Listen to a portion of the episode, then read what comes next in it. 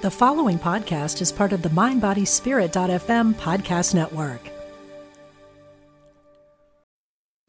Need mealtime inspiration, it's worth shopping Kroger, where you'll find over 30,000 mouthwatering choices that excite your inner foodie. And no matter what tasty choice you make, you'll enjoy our everyday low prices, plus extra ways to save, like digital coupons worth over $600 each week. You can also save up to $1 off per gallon at the pump with fuel points. More savings and more inspiring flavors make shopping Kroger worth it every time. Kroger, fresh for everyone. Fuel restrictions apply.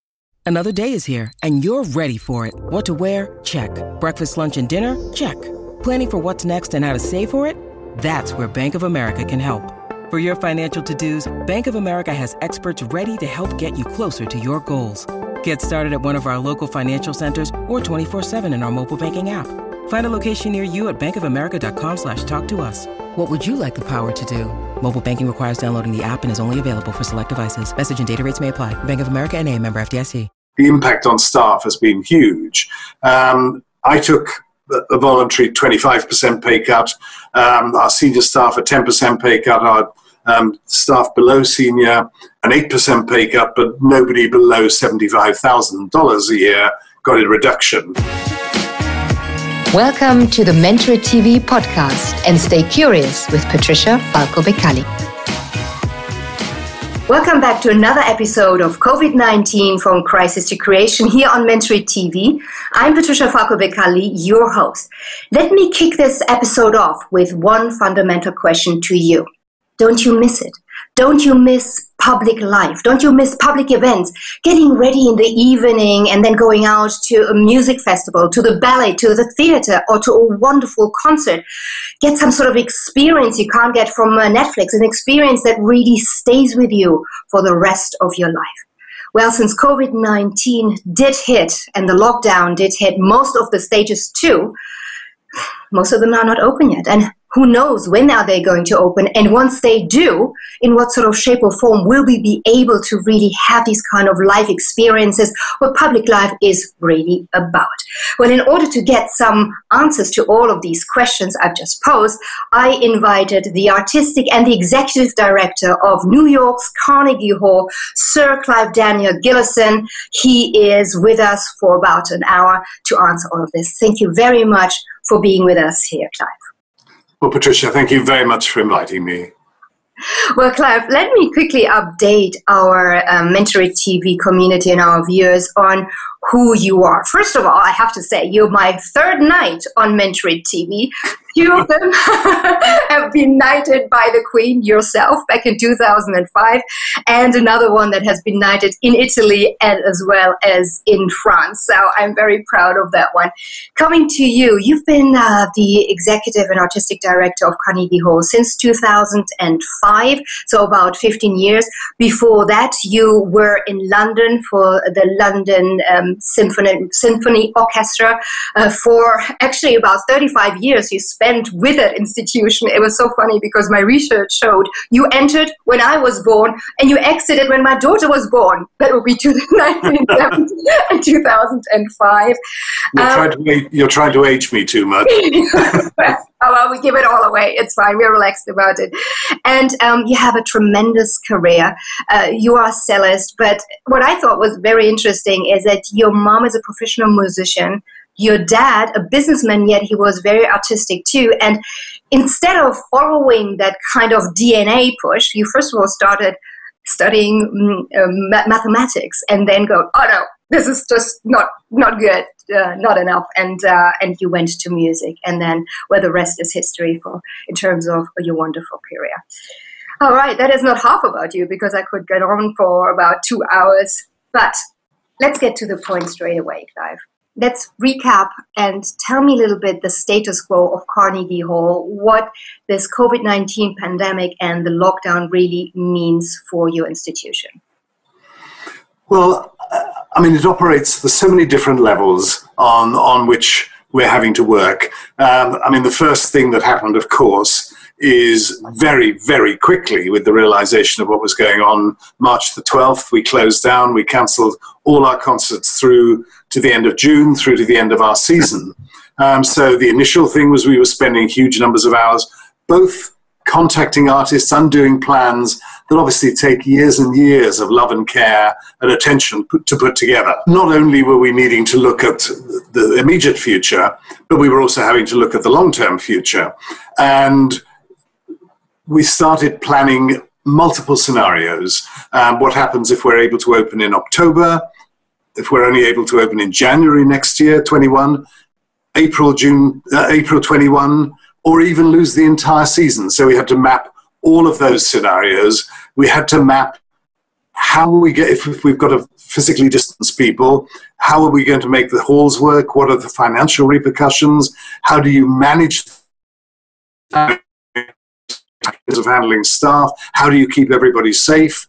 Um, so, I mean, the early days were pandemonium without having the slightest idea which one was likely to be the real one. And I think that that reality remains. Um, we still don't know. I mean, we're cancelled at the moment through now till January the 7th. Idea whether we're going to be able to open again in January or whether we'll lose the entire season or part of it. Um, so all of that was the the work we had to do at the beginning. It's all about connecting with artists. But then at the same time, the other thing we've been doing is restructuring not just the whole of the upcoming season. No matter what, um, if you can't have full halls, um, which you won't no matter what happens, um, what do you have to reduce by to try and create something that might be a viable? I can only say might be because you have no idea what the situation is going to be when you get there. Yeah, and we will talk about that a little bit more in depth. What sort of uh, you know creation you are making out of the crisis, and what the way forward is.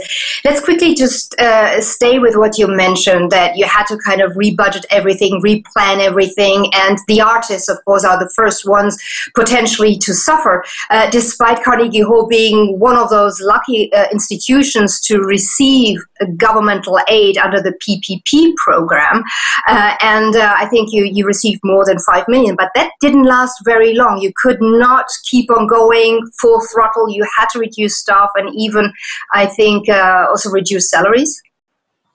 Yes, well, um, initially we had to furlough quite a few staff who were people who only work if the halls are open. So ushers, stagehands, and so on. So that happened right from the start. As you say, we then got a PPP loan, which one hopes can be um, forgiven. The PPP loan ran out and we had to furlough a further 51 staff. So, you know, you say artists, but also staff, the impact on staff has been huge. Um, I took a voluntary 25% pay cut. Um, our senior staff a 10% pay cut. Our um, staff below senior an 8% pay cut, but nobody below $75,000 a year got a reduction. So we did all of that.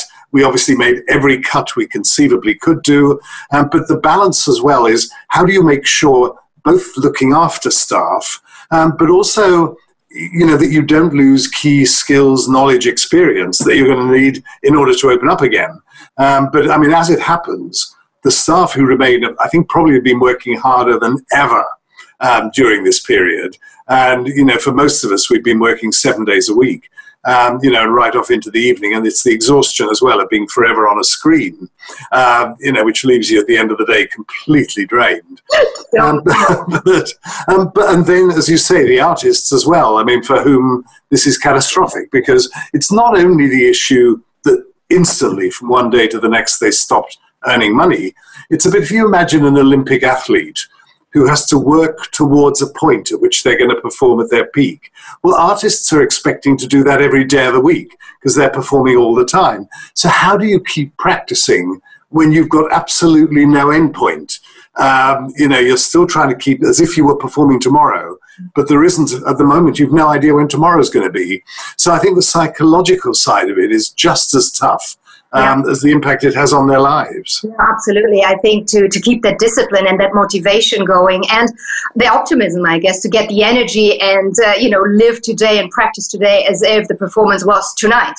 Uh, yeah. Quite harsh, yeah. And, uh, you know, some of the other institutions in New York, the, the Metropolitan Opera, they didn't get a PPP loan at all.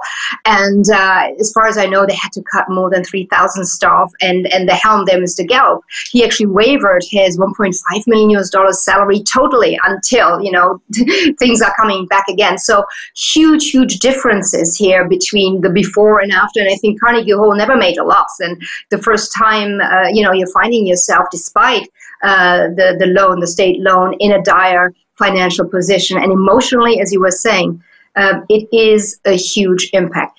Let me let me pick up on what you were alluding to earlier on, Clive, and that was new models.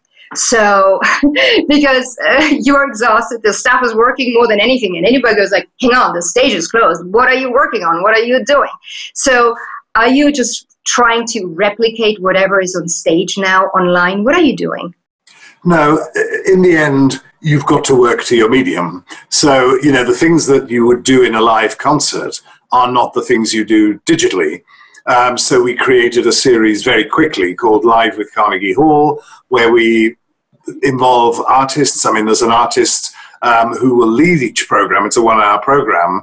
They'll lead it. They'll be the host, and then they'll invite guests, other guests, and we try and engage every single program as around storytelling um, so that the artist is really telling an important story. It may be in their life, it may be about a certain type of music, an era, whatever it happens to be.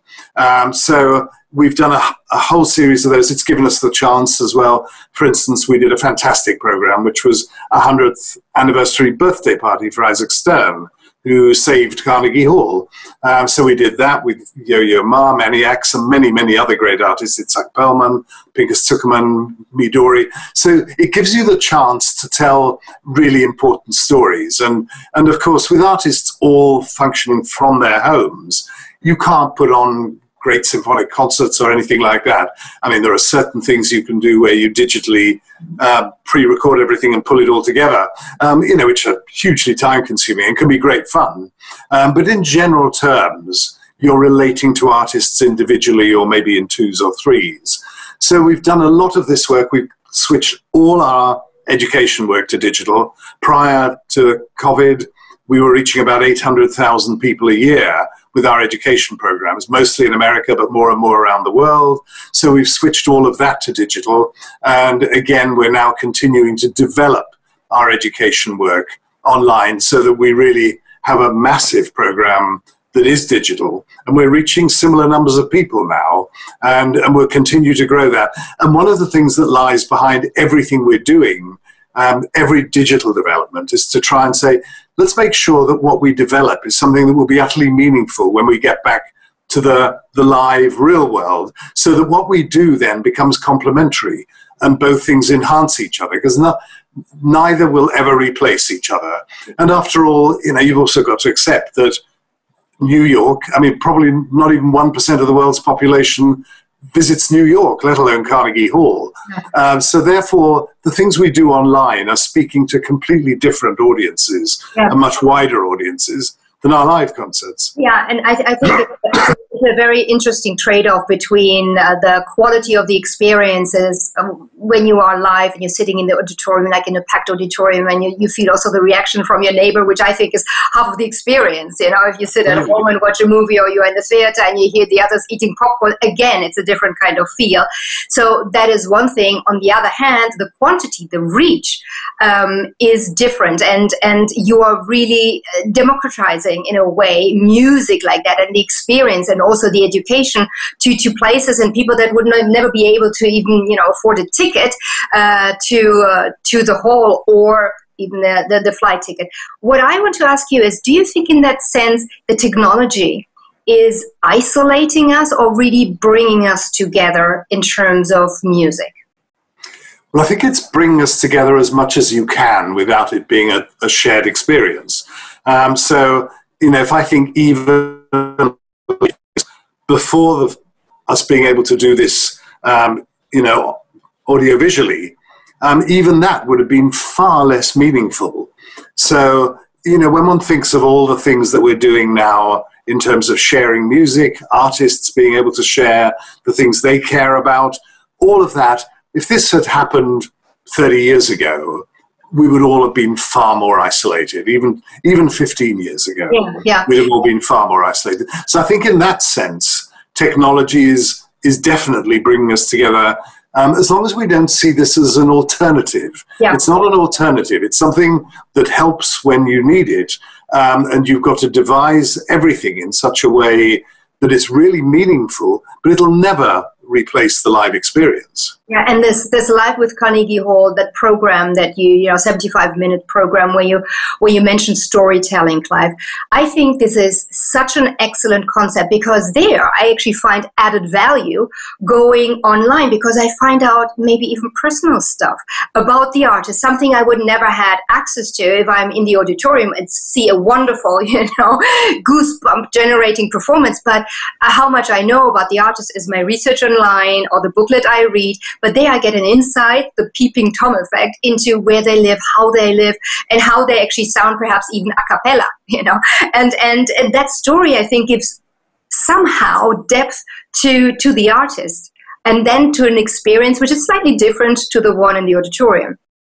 I think very different. I mean, the fact is, in the auditorium, there's this extraordinary sense of being at an event, sharing it, as you said earlier, with a lot of people. So, I mean, you know, there's something really irreplaceable about the shared event and the shared experience. Having a direct connection with the artist, which you can do electronically, which you, you really cannot do in the concert hall, um, is an added dimension. And it's something we're looking at. So, how do we add that dimension to the live experience? So, we're learning as well in that sense that you know there's things you can do digitally that you cannot do live so is there a way that we can make that part of the future as well yeah, what I think is interesting, uh, what, what you touched on as well, how to stay in contact um, and connected to all of your ecosystem, to all of your stakeholders. That would be the artists, but of course also those people that you employ making the whole thing happen, be it the ushers, be it the ticket sellers, but also your patrons. Let's talk a little bit about those those sponsors because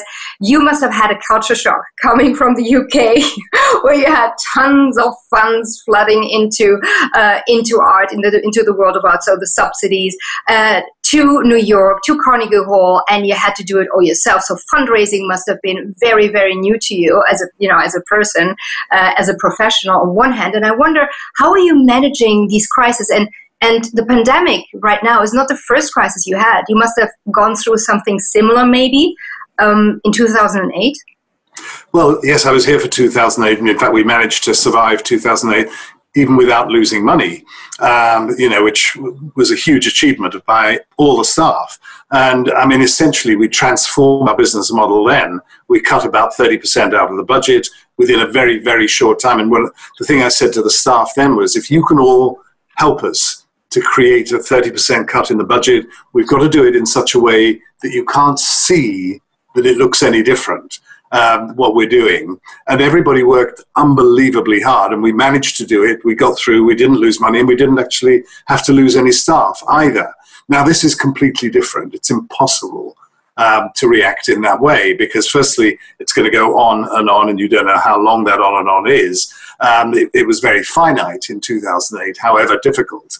Um, and you could transform your model, and you still had audiences coming in, and so on. So the thing was, everything was alive um, in a way it is not today. I mean, we've already, last season, which finishes June 30, um, we lost $8 million, which is the first time we've lost money, you know, as far as I know, for, you know, I've, certainly the 15 years I've been here, but much longer. Um, and it was impossible not to. And we will lose money almost certainly much more than that this season um, that's coming up. And it's impossible, again, it's impossible not to if you're not going to lose everything um, in terms of staff, in terms of people, experience, skills, knowledge, if all of that is not to go, and then what are people going to stay involved for? Um, you know, here you have the model, as you said, I mean, where basically we have virtually no public subsidy. I mean, we had the emergency funding um, from the government around PPP, which was really just to keep staff on for an extra period. Um, it wasn't to keep the operation going. Um, so that, that was a short term thing. But in the UK, I mean, I need to correct you slightly. Okay. In as much as the UK does have public funding, yeah. but nothing like the rest of Europe. I mean, the UK, like it is in so many other ways, is kind of mid-Atlantic, um, and and so uh, you know we have quite a lot of public funding. But I'd done a lot of sponsorship work when I was in the UK. And I remember when I moved from being a cellist in the London Symphony to being manager overnight, Um, and it was something I'd never been interested in or wanted to do, but it kind of just happened. Um, and in, because of the emergency at the time. And the thing I, uh, initially, my view was I will do this as long as I never have to make speeches and I never have to raise money. Those were my two conditions. Um, well. Here I am in America, where half your life is making speeches and raising money. Um, but uh, you know, so but the interesting thing was, I suddenly realized. I mean, after a while, that raising money is not actually about asking for money. It's about two things. It's about relationships with people. It's relationships and it's sharing vision.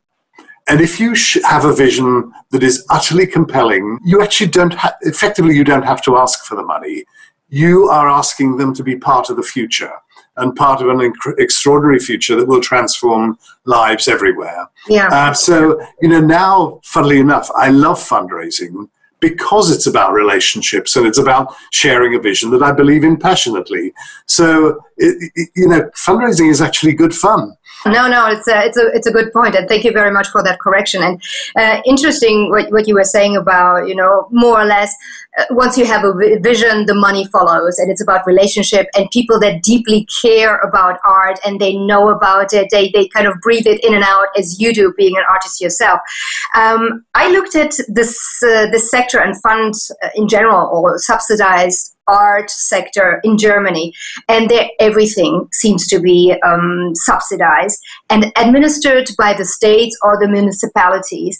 And you do actually have an arts minister in every single state in Germany, and not only that, all of the artists themselves, be it uh, the actors, the dancers, um, the concert, uh, the, the, the, the, players, you know, the, the, the, the real yeah performance artists, they are all on state salaries with all the benefits, with pensions, etc. So they really are hired. And and in, in Munich, it has so many theaters, full time orchestra for 1.2 million people. It's flabbergasting how much money and support is actually coming from the government in Germany uh, into the arts. Yet, of course, everybody wants to go to the big stages in the US, wherever the money comes from, which is quite funny also um, to see. Clive, we touched about it, uh, on it a, little bit uh, earlier on the future. Let's talk a little bit about how you envision the future. Talking about also keeping in touch with those patrons and keeping uh, the, the funds rolling for the post-COVID era in terms of when doors are open. Perhaps we will have to coexist with COVID 19 uh, for a long, long period of time. How do you envision it? Are you able to prepare for it? Is it going to be social distancing? Is it going to be, you know, you've got, I don't know, almost 3,000 to 600 seats in the three halls, Carnegie halls. Is it going to be you're only selling half of the tickets but double the price? What, what is the strategy? Well, well firstly, it won't be double the price, um, no matter what. I think our view is that you can't increase the prices. Um, you know, we, and we have to remain democratic as we've always tried to be. We want to make sure that what we do is available to everybody. So the price ranges are, are, are large, um, but there's also very accessible pricing, and there always has been, and that's a fundamental of how we think.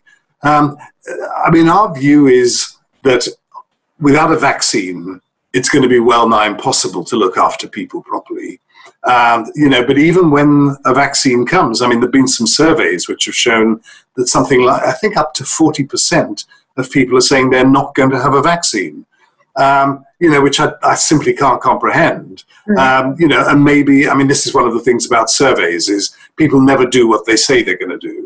Um, you know, I never believe surveys anyway, um, and so we'll see. We can't tell, but our estimates for when we begin to open are probably that we won't have more than 30% attendance. So that means we're going to have to do a lot less performances. Um, otherwise, we'd go bankrupt very quickly. Um, so, you know, we're having to look at all the different scenarios, but they're all speculative because the reality is we have no idea what people are going to do. And even if you tried to do a survey and said, when we open and there's a vaccine, are you going to?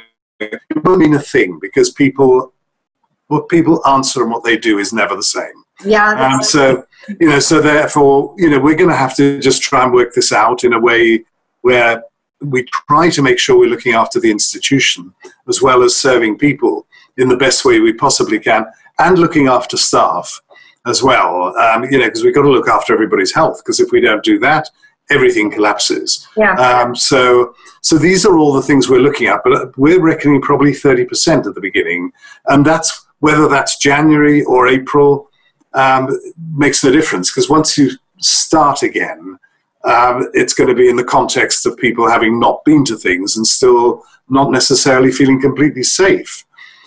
You've also got to take into account that people behave very differently around things they have to do and things that are voluntary. Um, so if people feel they've got to get out to earn money, they will probably take certain risks.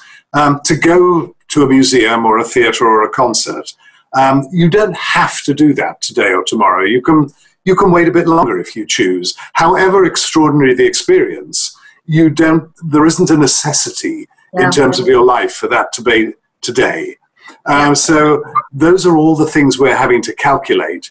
I mean, look, I personally think everything in the end will get back to normal. I mean, it always does. It doesn't matter how horrific the circumstances, whether it was 9 11, um, you know, even in my lifetime. During wartime, concerts went on, um, you know, in the past. I mean, in history, you've seen so many times where a city, a particular activity, has been written off because of something that's happening today as long as the experience is extraordinary and you know kind of unmissable is what you've got to try and make it. It's got to be something you know that you don't want to live without, and that has to be one of the parameters that guides everything we do.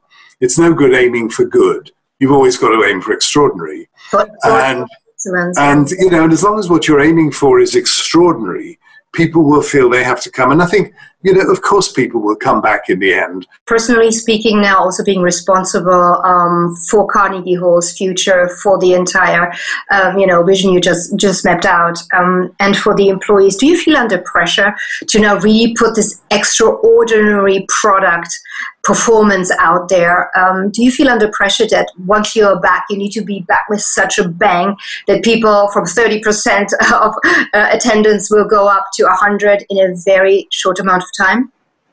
It's not a pressure because it's the pressure we should live under every single day of our lives. I mean, as far as I'm concerned, every time we develop an idea or a project, I always, one of the lenses I always say to everybody is we've got to look at this through the lens of can the world live without this? You've got to make something so special that the world cannot live without it. That's what you've got to feel about it. Um, because then, if you're talking about it in terms of fundraising, in terms of selling tickets, it doesn't matter what you're talking about, to the artists, um, the staff, then everybody will come along with you. If it's good, who can get excited about good? Um, so that is a demand we make of ourselves every day of the week. And it's one of the hardest things in the world to do because every single season is conceived and has to be as the greatest season we have ever put on. We've got to do that. And then the next season has got to be greater, therefore. Um, you know, how on earth do you do that? But that is what you have to do in the arts. And the arts just has to be about that. And that's the pressure every single one of us lives under literally every day. Otherwise, we shouldn't be here. We shouldn't be doing this. Yeah, it, it really shows that, of course, you have that education in, a, in a, you know, um, as an artist yourself because discipline and practicing eight hours a day for that performance um, personally i, I uh, studied ballet for many many years at the conservatorium and again there was nothing good enough unless it was perfect it was extraordinary and it was just excellent. Everything else was just rubbish. I mean it was like yeah. or not worth it. And unless you can provide that you shouldn't you shouldn't be there you shouldn't be on yeah. so well, enough, you use the word perfect. I mean the interesting thing is that's what one aspires to, but you never reach. Um, and you know the the thing that about all the greatest artists I've ever known. I mean, you know, every single one of them, they never feel satisfied with today.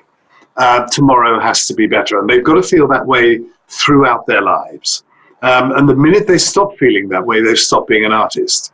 Um, and and I always think that institution have to think of ourselves as an artist in that way um, that nothing is ever good enough. And, and it doesn't matter how good it was today, how can we do it better tomorrow? Yes, just um, and that has to drive every single thing we do.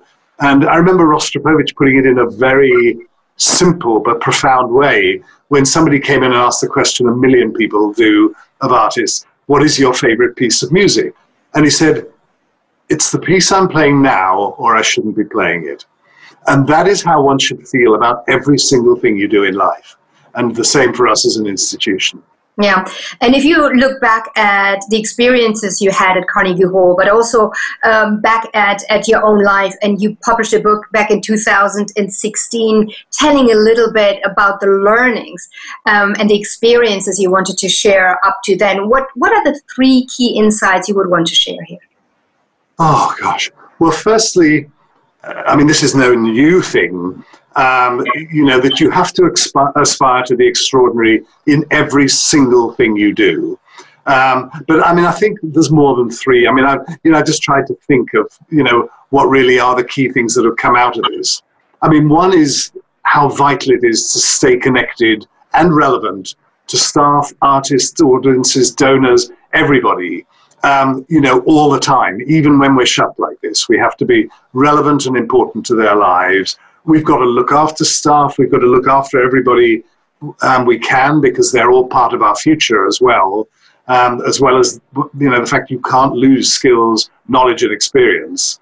You've got to ensure all new opportunities have long-term value. They're not just for dealing with today. So we also feel very strongly that all digital transformation must be complementary to live music. This period has told us the importance even more of storytelling, because when you're trying to do projects like Live with Carnegie Hall, they have to be about great storytelling or they're nothing.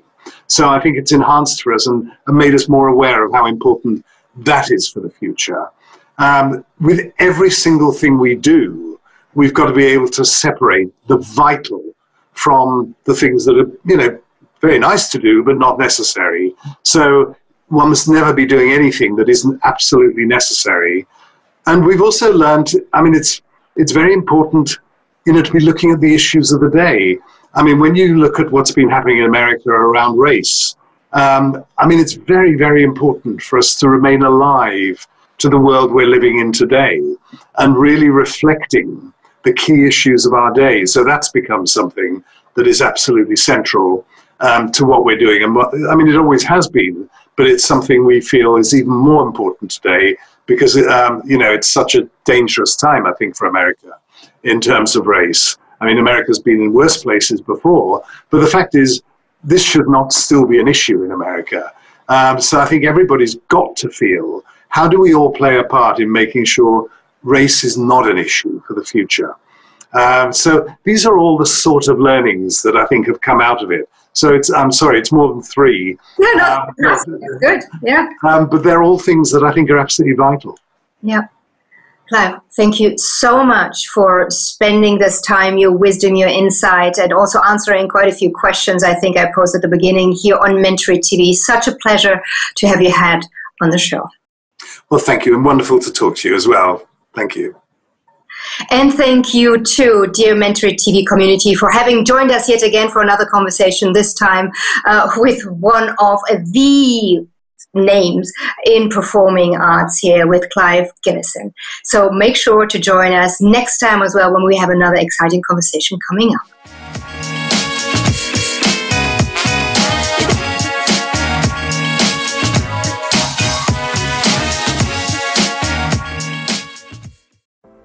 Are you ready to ignite your best life and illuminate the world?